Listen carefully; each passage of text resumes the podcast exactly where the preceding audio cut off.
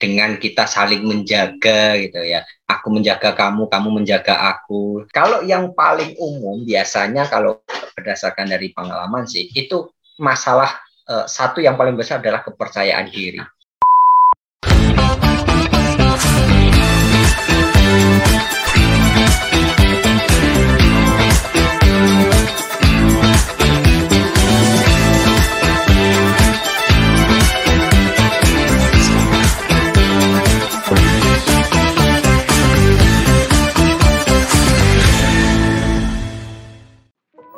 Assalamualaikum warahmatullahi wabarakatuh.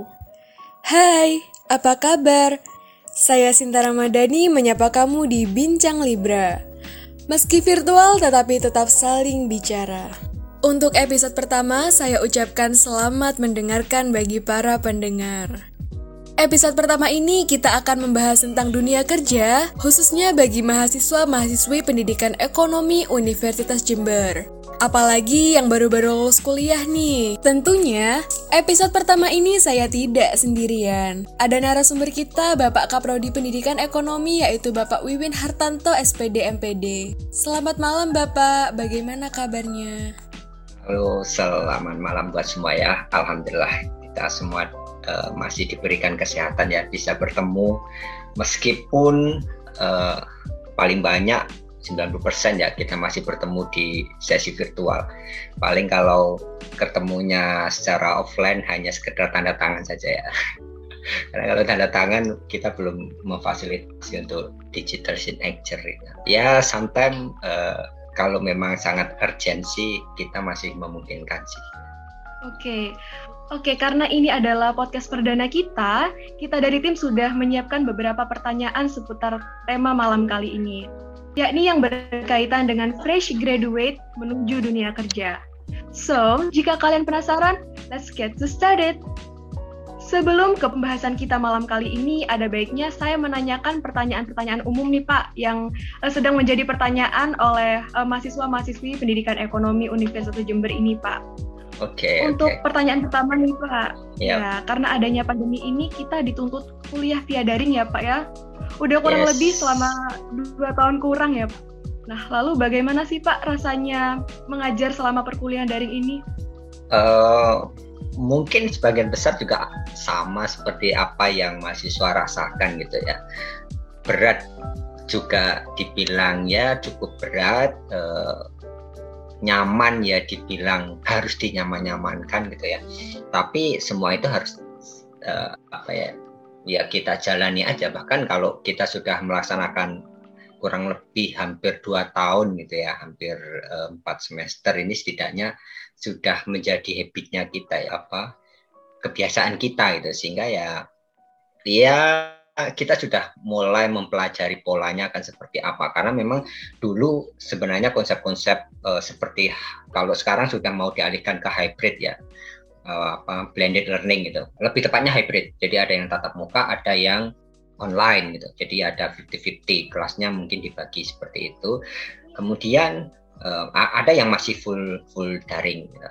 Nah ini karena sebenarnya semua itu sudah sudah uh, dibahas uh, lama gitu ya terkait dengan adanya virtual class itu sudah dikaji lama untuk dipersiapkan. Sehingga kalau kita bicara tentang uh, kuliah online itu sebenarnya bukan hal yang yang apa ya bukan sesuatu yang benar-benar baru kita paksa untuk menggunakan itu sebenarnya enggak lama kan sudah kita coba persiapkan gitu ya. Seperti yang paling simpel lah meskipun belum masuk ke virtual class itu uh, setidaknya kita sudah mengenal adanya LMS ya Learning Management System. Meskipun kalau di awal-awal sebelum pandemi itu mungkin sudah menjalankan gitu cuma mungkin belum optimal karena berbagai macam kebijakan sampai belum begitu support gitu ya. Misalkan kalau di uh, Universitas Jember sendiri waktu itu kan mungkin teman-teman juga pernah merasakan itu ya. Uh, pernah LMS-nya itu hanya sekedar untuk uh, apa present gitu aja ya, untuk presensi gitu aja. Nah, karena kalau kita mau menyelenggarakan online masih dibatasi di uh, policy-nya uh, waktu itu masih kalau tidak salah eh, 2575 persen. Jadi 75 itu harus tatap muka, 25 persen itu boleh diselenggarakan secara daring. Tapi sekarang mungkin dibalik gitu. Bahkan tidak hanya dibalik, ya 100% harus uh, daring gitu ya. Kalau dulu sudah sebenarnya aturan-aturan itu sebenarnya sudah sempat dibahas itu. Kalau sekarang sudah mulai nyaman gitu ya, mulai nyaman. Cuma memang uh, kita masih mencoba untuk meminam, uh, meminimalisir terkait dengan kendala-kendala yang sering dihadapi gitu ya. Sama yang paling mungkin dirasakan adalah terkait dengan kejenuhan. Nah, ini mengobati kejenuhan ini agak susah gitu ya. Nah, biasanya kalau apalagi kalau kita uh, mengajar ya sampai sehari itu empat empat kali pertemuan. Artinya bahwa sehari itu kita harus 8 SKS. Gitu. Bayangkan kalau empat pertemuan, empat mata kuliah, 8 SKS per SKS-nya 50 menit gitu ya. Berarti paling tidak harus 400 menit gitu, di depan, ngobrol dan sebagainya gitu. Nah, ini kadang-kadang yang sering jadi korban itu biasanya di uh, apa uh, kelas terakhir gitu karena udah capek gitu kadang-kadang kemudian dapat kelas terakhir sore atau menjelang malam gitu. Nah ini biasa semangatnya sudah mulai uh, apa ya sudah mulai turunnya ya cukup drastis gitu. Karena kalau sering kita sampaikan uh, kita sebenarnya concern di sebuah pembelajaran itu setidaknya hanya sekitar 20 menit awal saja. Nextnya itu sudah harus improve gitu ya harus benar-benar apa menyiapkan hal bagaimana di sisa menitnya. Berarti kalau kita 100 menit di satu mata kuliah. 80 menitnya ini harus dipersiapkan bagaimana membuat kelas ini tidak menjadi jenuh gitu. Ya bisa diskus dan sebagainya. Nah ini akan menarik ketika kita bicaranya adalah penyiapan untuk eh, mahasiswa siap untuk di dunia kerja. Jadi ketika lulus harus apa ya eh, industri harus sudah betul-betul menerima gitu. Jadi itu. Jadi banyak banyak cerita juga sih ada senengnya, ada enggaknya gitu ya. Gitu. Oke, Pak. Um, kan banyak suka duka ya, Pak ya. Ini lebih banyak sukanya yeah. atau dukanya nih, Pak? Ini kalau di di persentase sebenarnya ya ya 50-50 gitu ya. Sometimes ada yang ketika mood kita bagus banget ya senang banget gitu ya. Kita bisa uh, bertemu tatap muka online gitu dengan kita saling menjaga gitu ya. Aku menjaga kamu kamu menjaga aku. Ini menjaga dalam konteks kesehatan gitu ya. Kemudian kita masih bisa uh, berdiskusi layanan juga secara uh, uh, umum institusi memfasilitasi. Betul gitu. Kita mau mau, mau pakai platform apa sih yang terbiasa gitu? Uh, platformnya Google Meet gitu misalkan yang kita terbiasa menggunakan itu juga difasilitasi. Kita terbiasa pakai Zoom gitu, Zoom juga difasilitasi. Kita uh, terbiasa pakai Big Button juga difasilitasi. Jadi institusi memfasilitasi uh, intinya kamu nyaman pakai apa gitu ya. Kalau karena yang susah itu ketika kita ngajar tapi kita nggak nyaman gitu. Ibaratnya kita mau kenal seseorang nggak nyaman, itu mau dipaksa untuk menyukai pun sulit gitu kan ya sama ketika kita uh, mengajar pun juga demikian gitu ya. Kalau kita nggak ngerasa nyaman dulu itu susah. Kita mau menyampaikan itu biasanya cepet apa ya cepet jenuhnya gitu ya. Karena kita nggak nyaman dulu. Maka uh, institusi sudah banyak memfasilitasi itu biar pendidik juga nyaman. Nah ini tergantung nanti bagaimana meng mengkomunikasikan dengan uh, mahasiswa. Karena kalau mahasiswa ini kan uh, apa ya kalau kita di pendidikan itu kan selalu saya sampaikan materialnya itu adalah manusia gitu, human gitu ya. Dan itu masing-masing personal itu punya karakteristik masing-masing gitu. Ada yang kuotanya berlebih, ada yang kuotanya limited gitu. Ada yang kuotanya itu cuma pakai friend itu, friend tethering dong gitu. Ya cuma itu aja. Nah, ini yang kadang-kadang saya termasuk nah kita akan mengcovernya ini yang yang kadang-kadang cukup sulit ya. Bahkan ketika kita ayo dong open cam gitu. Ini sebenarnya virtual class itu akan sangat nyaman ketika uh, peserta itu bisa open cam semua gitu. nah ini akan nyaman banget gitu ya. Kita bisa betul-betul lihat saling sapa seperti betul-betul di kelas real cuma kita pindahkan ke virtual itu aja gitu ya. Uh, ini feelnya akan dapat banget. Cuma di lapangan kan nggak seperti itu. 5G aja kita baru mau masuk tuh ya. Eh, beberapa saya yakin eh, di mahasiswa ini mungkin hanya sekitar 20% yang support 5G, gitu. terutama smartphone-nya ya. Termasuk saya sendiri termasuk yang kalau 20% berarti saya termasuk yang 80% ya. Karena belum support 5G, masih 4G. Iya, sama, Jadi speednya kadang-kadang ya up, down, up, down, up, down kayak gitu ya. Kadang-kadang lagi asik ngomong tiba-tiba uh, reconnecting kayak gitu. Nah, ini masih ke kemudian kita mau uh, open cam langsung stuck gitu ya. Your bandwidth low gitu.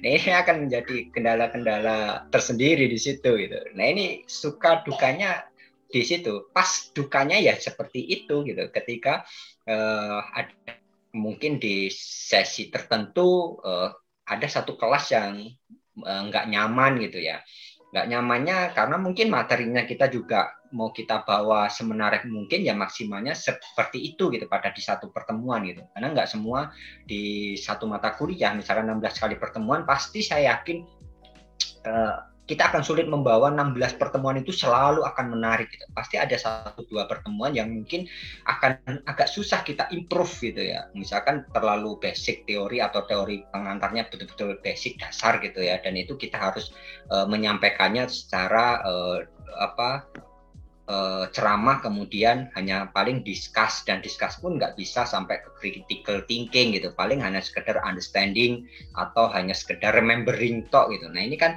uh, dengan 100 menit kadang-kadang menjadi tidak menarik gitu. Nah ini juga yang yang menjadi uh, apa ya uh, duka-dukanya seperti itu gitu. Ketika kita mau menyampaikan sesuatu yang uh, sebenarnya penting tapi kadang-kadang tidak tidak terkemas uh, cukup menarik dan dan uh, uh, apa responnya ke peserta didik juga tidak terlalu bagus. Nah ini kadang-kadang yang menjadi dukanya seperti itu. Atau sometimes ketika kita sudah menjelaskan banyak dan sebagainya, tiba-tiba uh, disconnect gitu ya. Atau sebagian besar uh, apa mahasiswa disconnect semua gitu. Atau karena mungkin di zoomnya trouble. Uh, kan sering terjadi juga ya kayak gitu. Kemudian semuanya bisanya hanya close uh, cam dan sebagainya itu. Nah ini yang kadang-kadang membuat kita nggak nyaman dan uh, bisa orang menanggapi senang kadang-kadang bisa menanggapi enggak gitu ya. Nah ini kalau kita uh, apa WFH work from home gitu ya, senangnya kita masih tetap meskipun kerja masih tetap bisa sama keluarga. Nah ini susahnya kadang-kadang ini banyak yang menggoda gitu ya, si anak menggoda, kalau punya istri si istri menggoda gitu. Ya ini kan gawat ya. Nah ini ya yang kadang-kadang ini diasumsikan seneng apa enggak gitu ya. Padahal kita baru moodnya ini kerja gitu. Tapi sometimes ya ya kalau masa kalau di rumah diganggu anak-anak minta diajari sesuatu enggak enggak kita jawab dan sebagainya. Meskipun kadang-kadang kita sudah isolasi di kamar gitu ya. Kadang-kadang masih diketok minta bantuan dan sebagainya gitu ya.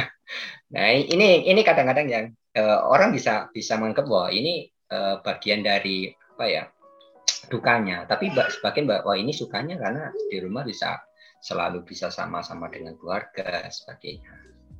Ya kurang lebihnya kayak gitu. Baik. Berarti 50-50 ya pak ya.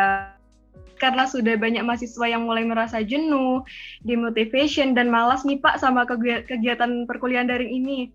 Lalu kira-kira pesan ya. apa sih Pak yang tepat yang uh, khusus disampaikan untuk mahasiswa agar semangat di perkuliahan daring ini gitu Pak? Oke, okay. uh, kalau saya melihat ya sebenarnya uh, bagian dari uh, memang sifat manusia ini yang paling berat ya terkait dengan hawa nafsu. Nah, yang paling hawa nafsu yang paling menggoda biasanya itu adalah males gitu ya. Termasuk males untuk cari sumber informasi yang lain.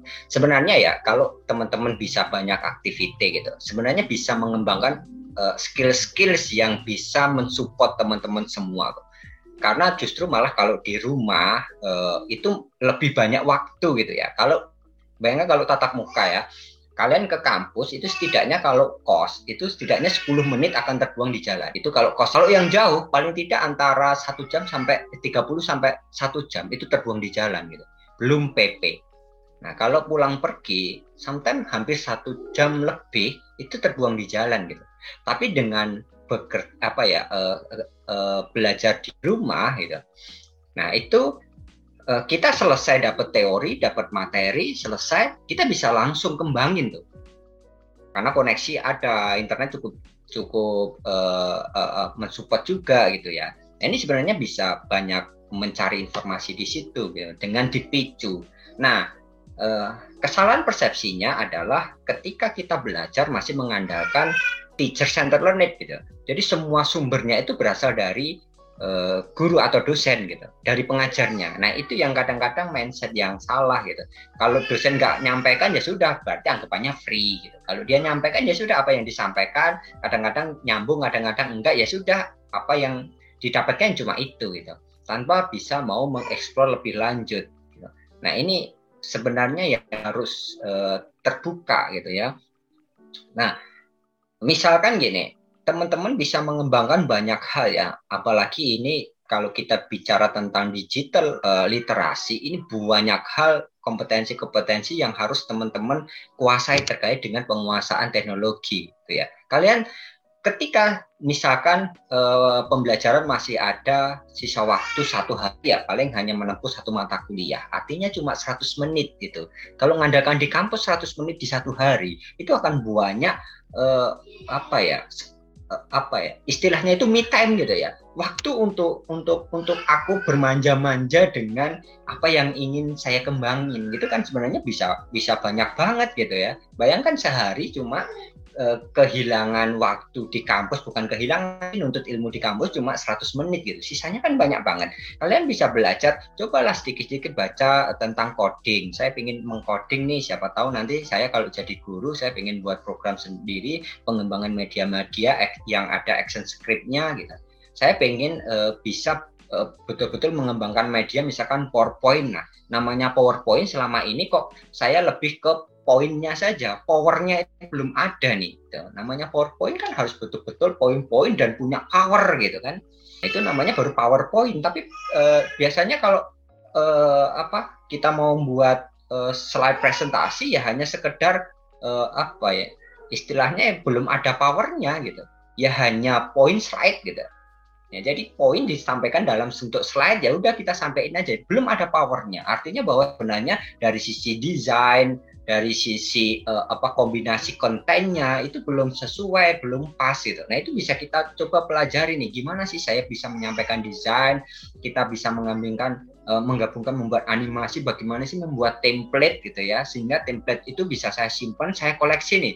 One day one template itu aja berarti 30 hari belum ada satu semester tuh. Itu sudah paling tidak 30 template yang bisa kita uh, miliki gitu siapa tahu nanti ya template kita uh, kita upload kemudian ada yang uh, suka juga bisa dijual gitu ya. Dan itu pasti uh, nanti bisa jadi konsultan untuk presentasi dan sebagainya. Ini hanya skill tambahan aja gitu ya. Atau rekan-rekan bisa uh, mulai mempelajari terkait dengan baca-bacalah paper-paper yang berbahasa Inggris. Sekaligus untuk mengasah uh, language-nya kalian untuk foreign foreign language-nya apa gitu ya. Kalian bisa kuasai nggak harus English gitu ya. Kalian bisa pelajari mungkin yang suka tentang Arabik bahasa Arabnya atau kalian suka uh, Jepang mungkin kalian uh, orang-orang yang suka anime misalkan gitu ya.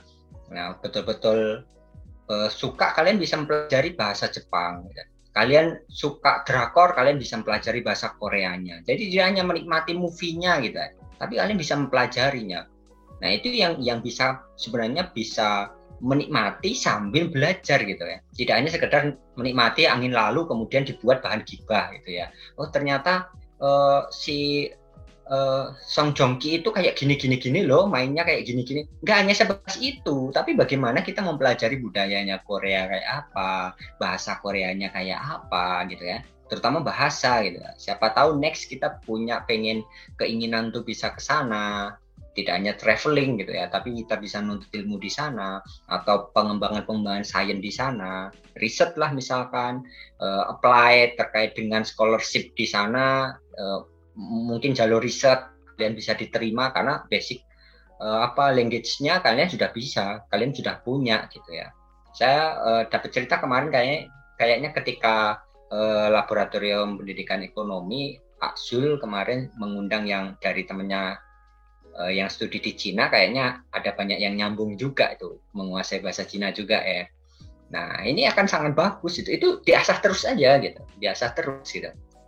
Nah, ini sebenarnya justru malah bisa dimanfaatkan yang untuk pengembangan skill-skill yang luar biasa sebenarnya. Ya, bisa mencari informasi atau kalian bisa riset-riset kecil-kecilan kemudian ditulis dalam bentuk paper. Kalian bisa konsultasi ke dosen meskipun itu bukan skripsi gitu ya. Kalian akan punya uh, uh, keahlian lebih gitu. Ketika sekedar nulis konsultasikan ini untuk apa dosen nggak akan menanyakan ngapain kamu report-report nulis terus nggak ada faedahnya nggak ada untuk skripsi dan sebagainya pasti nggak akan um, mungkin akan seperti itu gitu pasti akan ini tujuannya untuk apa saya ingin mempublish ke sini ke jurnal ini boleh tidak bu nanti minta uh, bimbingannya bu atau pak bisa nggak saya dikoreksi artikel saya kurangnya di mana ini riset kecil-kecilan hanya sekedar uh, apa Eh, coba-coba uh, awal dulu gitu. Tapi memang harus concern, harus serius gitu ya. Pasti akan dibimbing kok. Meskipun masih semester-semester awal gitu. Karena itu akan mengembangkan kalian ketika ada kompetisi eh, LKTI misalkan. Itu akan ter, terbiasa menulis yang sistematikanya adalah karya tulis ilmiah. Gitu. Karena sering baca jurnal dan sebagainya. Sebenarnya bisa dimanfaatkan ke situ dan tidak hanya sebatas mengandalkan kampus. Kan gitu ya jadi banyak sekali informasi gitu. Keluar ya, kalaupun nanti ketemu sama temen ya jangan yang dibahas cuma sekedar uh, power of gibahnya gitu ya. Tapi juga uh, apa ya, the power of science-nya juga dibahas. Kajian-kajiannya harus uh, punya bobot lah, tidak hanya seharian ngumpul tapi apa yang dibahas nggak jelas gitu ya. Meskipun ngobrol biasa ya sisipilah tentang keilmuan gitu. Gitu ya kan asik okay, bahkan iya. ya, kalau punya punya dekat dengan kafe warung kopi ya kuliah bisa di warung kopi gitu ya. Sambil nanti siapa tahu ketemu dengan uh, orang yang ya kita tidak tahu ya mungkin ya, punya basic trading atau dia punya basic untuk teknologi dia punya basic uh, apa uh, bahasa asing dia punya basic jadi motivator dan sebagainya gitu. Kita bisa ngobrol kemudian mungkin kita bisa sharing juga gitu pengalaman dia seperti apa. Pasti setiap individu pasti punya experience. Nah ini experience yang sebagai bekal eh, teman-teman uh, ketika lulus uh, siap di dunia industri.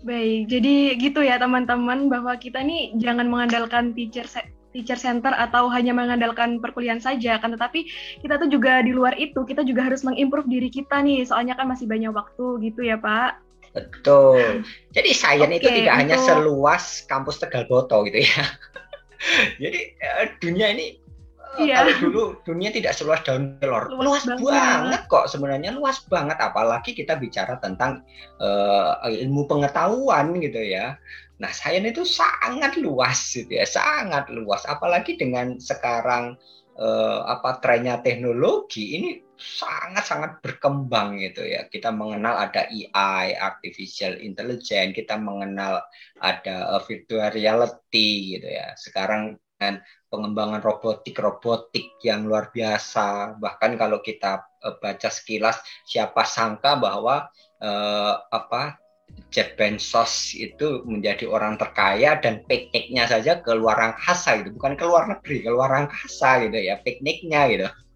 Nah ini next mungkin kan akan jadi mungkin orang akan tren punya uang itu sekarang nggak ke luar negeri tapi ke luar angkasa gitu, tidak antar wilayah di bumi tapi sudah naik ke uh, arahnya ke apa uh, vertikal gitu ya. Mungkin besok pikniknya ke bulan gitu nggak lagi ke Singapura atau ke uh, uh, apa uh, Paris gitu ya. Nah mungkin pikniknya akan ke bulan, ke uh, Mars, ke Venus gitu ya, atau ke Pluto, ke matahari, bukan matahari department store gitu ya, tapi benar mungkin akan piknik ke matahari ini. ini luar biasa gitu. Oke. Okay. Oke okay, baik, um, kita langsung move ke pertanyaan selanjutnya saja Pak ya. Oh oke okay, oke okay, oke, okay. mengalir okay, aja ya. Iya masuk sesi selanjutnya nih Pak. Oke, uh, sesi kali ini akan berkenaan dengan tema kita malam kali ini nih Pak. Untuk pertanyaan yang pertama yaitu, yeah. pada tahun ini pastinya kan terdapat banyak mahasiswa-mahasiswa yang baru lulus nih Pak. Nah, untuk yeah. itu bagaimana ya Pak upaya yang dilakukan oleh Prodi untuk membimbing mahasiswanya itu sendiri untuk menuju ke dunia kerja? Oke, sebenarnya kalau dari awal uh, sudah banyak secara kurikulum ya sudah banyak kita siapkan ya. Uh, kalau kita di prodi pendidikan ekonomi sebenarnya ada empat CPL kompetensi lulusannya itu paling tidak ada empat. Yang pertama adalah sebagai pendidik karena kita fokusnya di uh, kependidikan, pendidikan ekonomi. Jadi fokusnya pertama adalah di pendidik. Kedua adalah sebagai uh, researcher. Jadi sebagai peneliti. Peneliti bisa di pendidikan, bisa di ekonomi. Nah, maka kalau di researcher maka kuasai betul terkait dengan metodologi. Ya, metodologi itu pelajari betul karena di metodologi pasti rekan-rekan akan mengenal tentang metode-metode di dalam research. Bisa pendekatan kualitatif, kuantitatif gitu. Kemudian yang ketiga adalah paling tidak rekan-rekan bisa mengenal eh, kewirausahaan, maka eh, CPL-nya adalah sebagai wirausahawan. Yang keempat adalah sebagai praktisi, khususnya adalah spesifikasi praktisi untuk lembaga keuangan. Maka ada perbankan, ada magang dan sebagainya. Nah, magang-magang ini juga sudah kita persiapkan ya. Meskipun kurikulum umumnya juga sudah kita persiapkan. Kalau jadi pendidik, rekan-rekan mengenal ada KKPLP dan lain sebagainya. Sebagai alumni, ini yang uh, sampai saat ini kita akui kita masih kesulitan untuk tracing, gitu ya. untuk tracer alumninya itu kita masih kesulitan karena ketika sudah lulus kadang-kadang email sudah ketika kita email sudah nggak dibales, nomor handphonenya juga sudah mulai ganti-ganti gitu ya. Jadi agak sulit. Maka uh, ini kita fasilitasi sebenarnya mulai kita rintis kan di uh, Telegram ya. Memungkinkan kalau Telegram kan kita pakai username gitu ya. Jadi kalau ganti handphone dan lain sebagainya, ganti nomor itu memungkinkan masih tetap gitu. Itulah kenapa tidak kita pakai uh, WhatsApp gitu. Karena kalau WhatsApp kita ganti nomor, memungkinkan ganti WhatsApp gitu.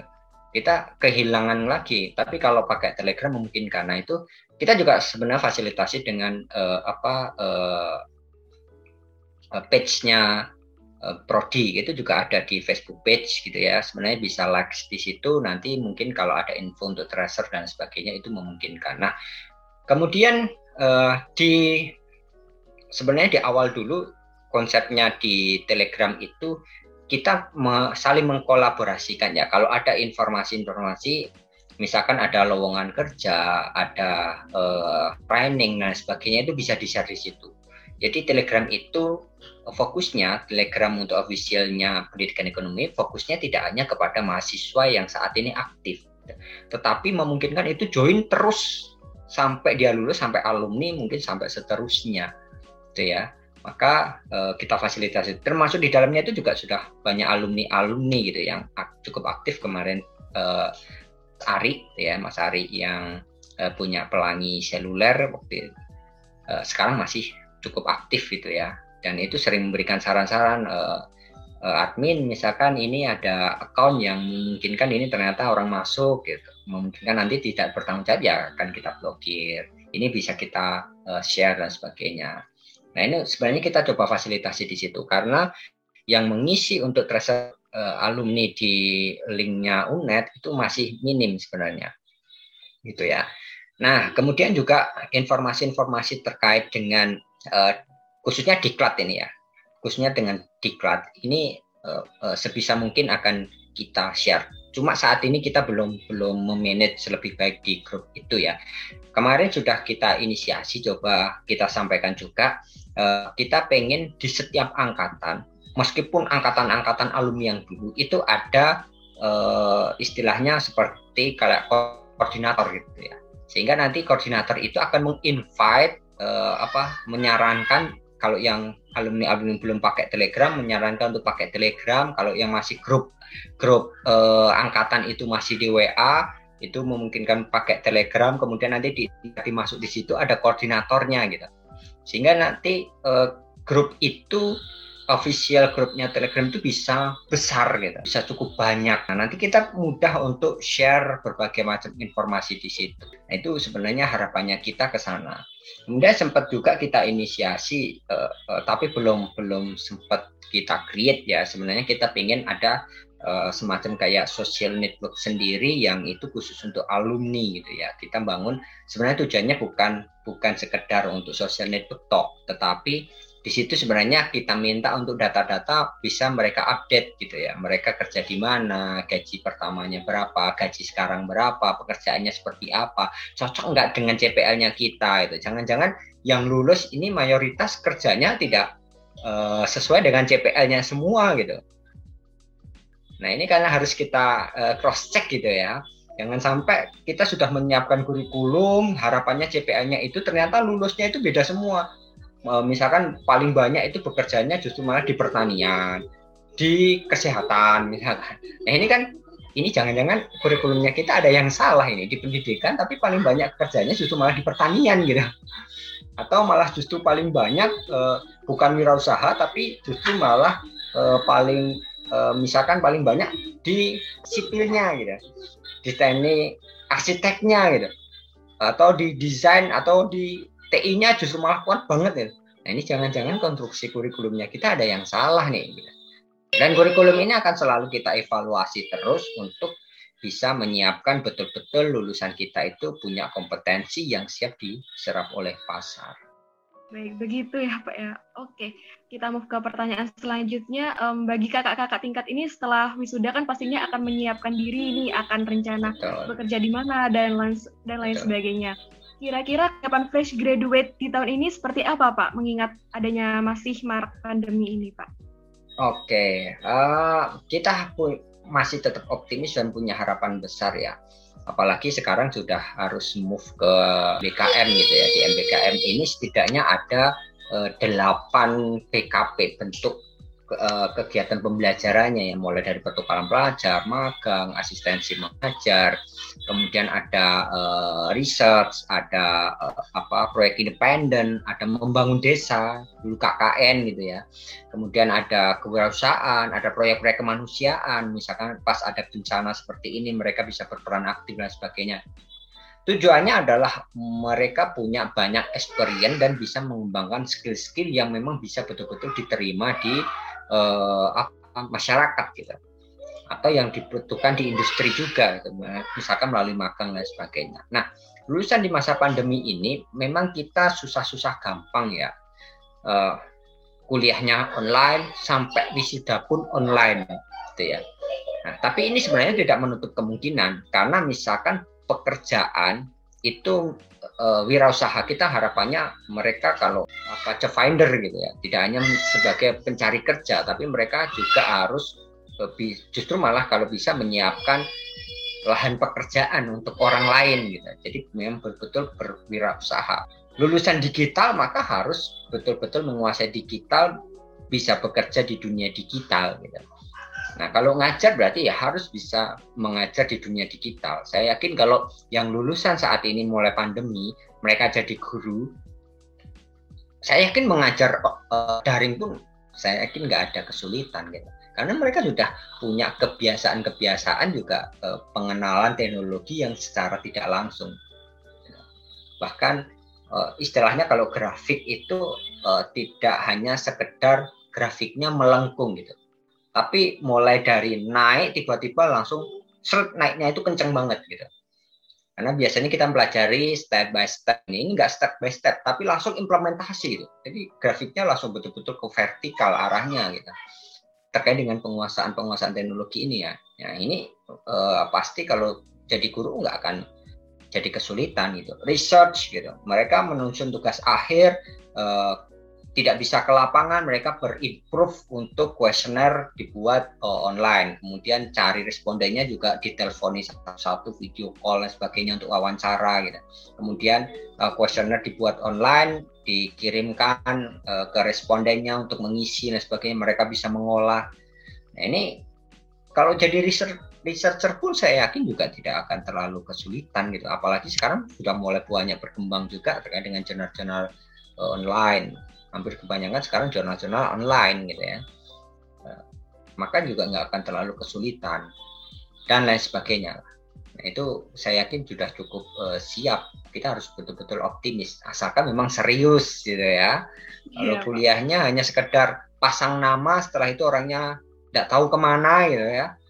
Bahkan login aja kadang-kadang males yang login kan temennya gitu. Login kan uh, ikut aja deh HP-mu kamu pakai laptop kamu pakai HP lah kamu mau ke mana? Uh, saya sedang suntuk. Ternyata dia kuliah lewat mimpi. Gitu ya. ya itu yang nggak kita harapin nih. Karena karena kita kadang-kadang nggak tahu ini orangnya ke mana gitu kan. Iya benar pak.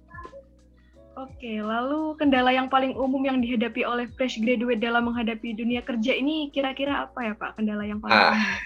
Kalau yang paling umum biasanya kalau berdasarkan dari pengalaman sih itu masalah uh, satu yang paling besar adalah kepercayaan diri. Biasanya fresh graduate-nya kita itu nggak nggak nggak percaya diri gitu ya.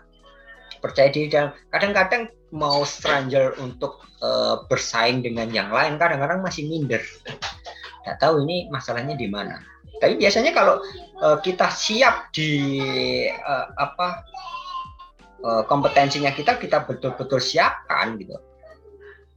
Pasti kalau ada uh, kita mau bersaing di luar siap banget gitu. Nah ini permasalahan terbesar kita masih di uh, apa kepercayaan diri gitu ya. Kalau kita sedikit baca mungkin mem-mem yang pernah apa sempat sempat rame gitu ya terkait dengan job finder gitu.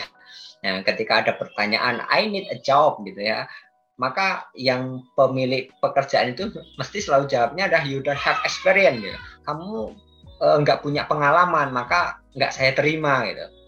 Tapi mesti kalau yang mau nyari kerja, ya gimana saya mau berpengalaman, sedangkan ketika saya mau cari kerja, itu yang ditanya adalah pengalamannya gitu maka yang nggak kerja kerja ini kan jadi bolak balik terus gitu kan uh, ketika you don't have experience but I need to work to get experience ya kan kayak gitu terus kan ya maka jawabannya mesti if you want to get experience then you should uh, work gitu kamu harus kerja Nah, gimana saya mau kerja ketika saya mau kerja itu ditanyanya adalah experience-mu apa gitu. Pernah experience di mana? Ya belum punya experience gitu. Berarti kamu ditolak gitu. Nah, terus ini kan muter. Muter-muter aja ya kan jadinya. Ya, biasanya ini ini yang jadi dilematis ketika uh, apa fresh graduate gitu ya. Nah, masalah experience. Padahal sebenarnya experience itu kalau kita jeli itu bisa kita bangun ketika kita kuliah gitu ya. Melalui maka kita siapkan sekarang lebih intensnya ke magang gitu ya. Biar betul-betul experience. Ketika ditanya uh, uh, experience-mu apa gitu. Setidaknya saya sudah enam bulan magang di sini nah itu adalah bagian dari experience. Maka nggak ada pertanyaan lagi kamu akan ditolak karena nggak punya experience sama sekali gitu.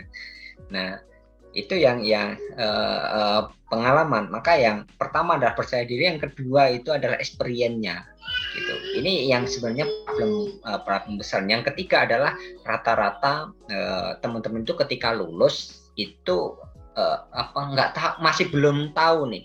Skillku ini yang paling menonjol itu sebenarnya apa sih maka ketika perkuliahan itu saya selalu menyampaikan kamu di pendidikan ekonomi bayangkan setiap angkatan itu sekitar rata-rata 120 orang dan setiap tahun akan masuk sekitaran itu. Setiap tahun itu juga harusnya lulusnya juga 120 orang. Bayangkan di satu univ gitu ya.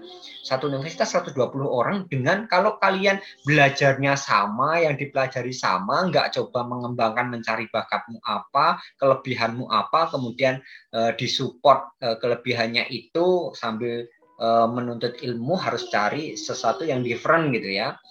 Nah, maka lulusnya ya semuanya sama gitu.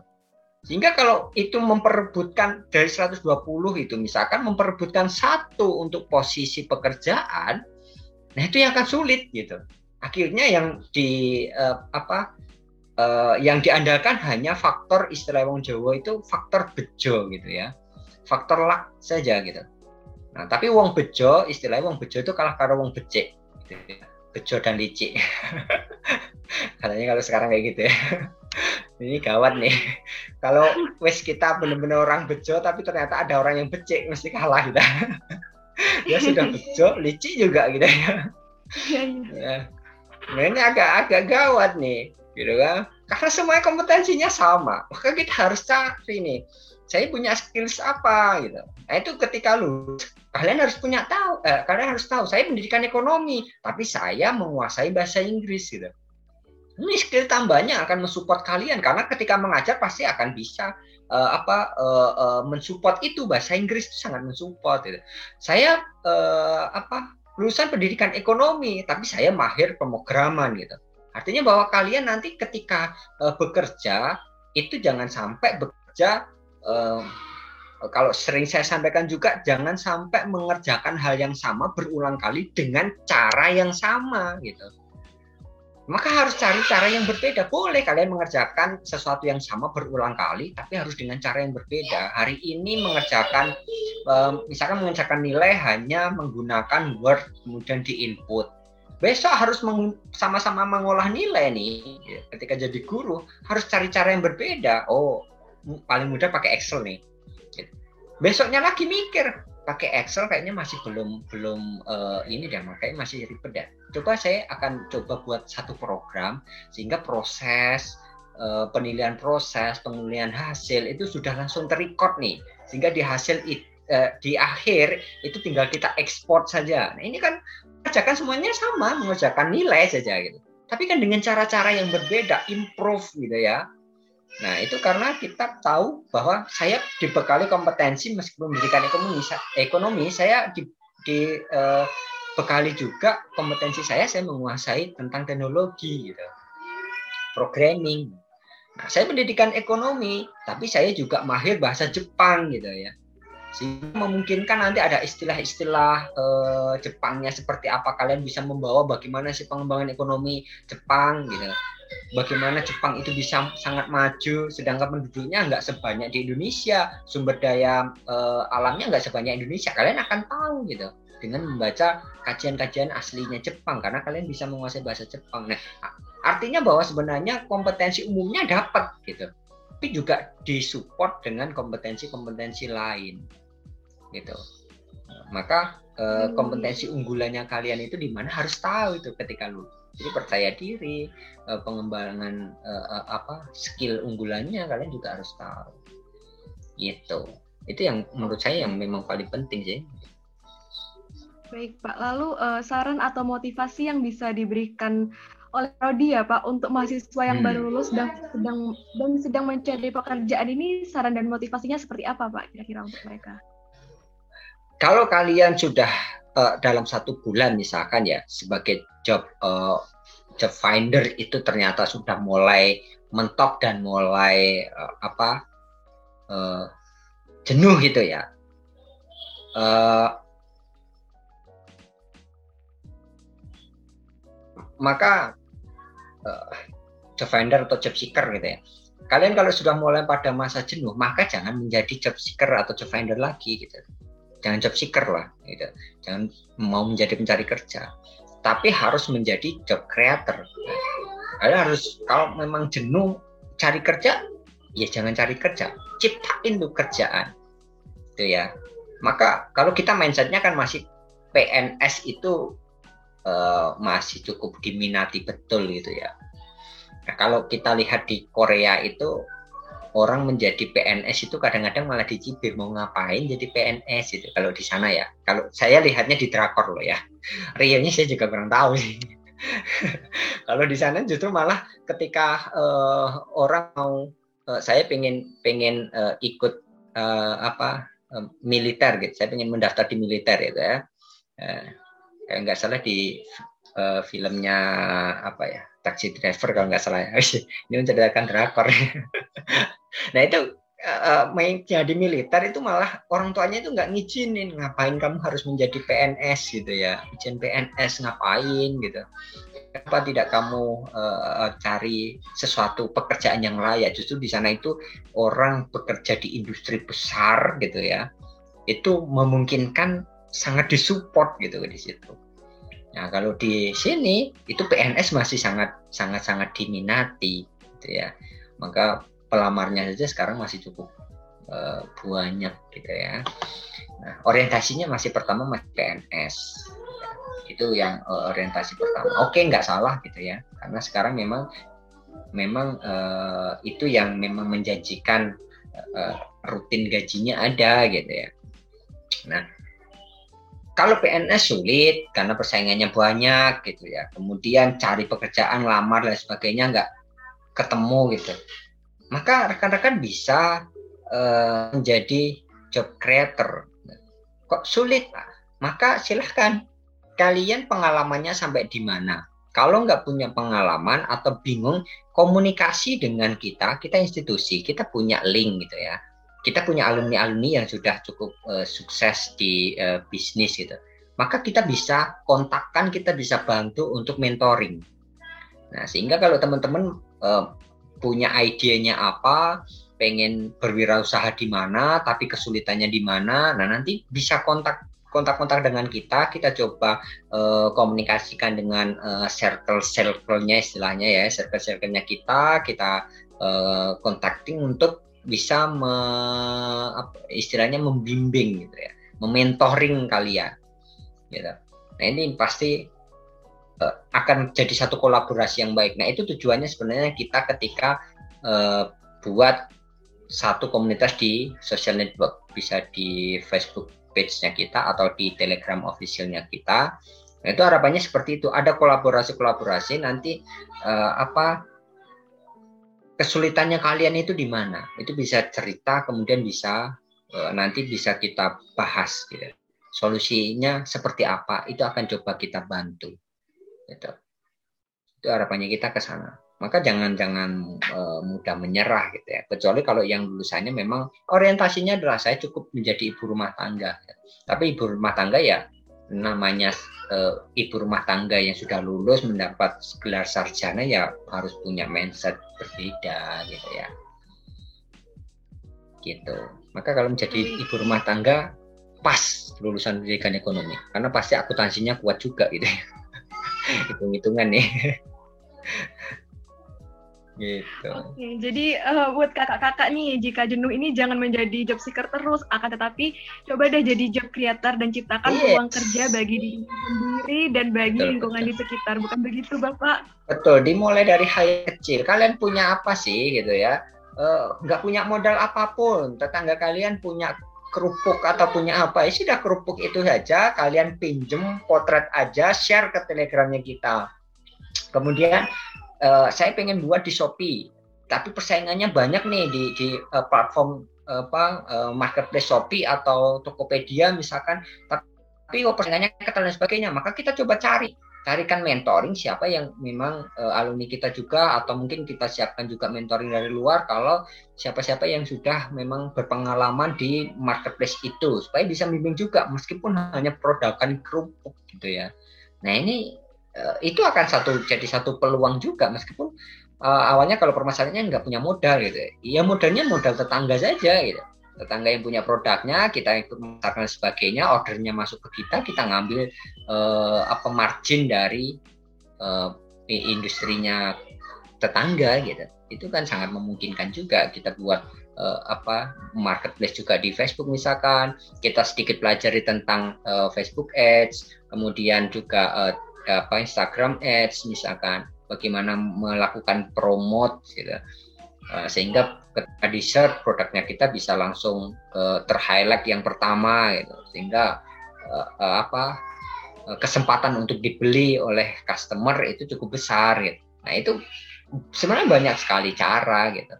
Hanya bagaimana kita membangun uh, kolaborasinya itu. Kalau kita bekerja sendiri, nggak punya kesulitan untuk cari link dan sebagainya ya ya kita pasti akan stuck juga gitu.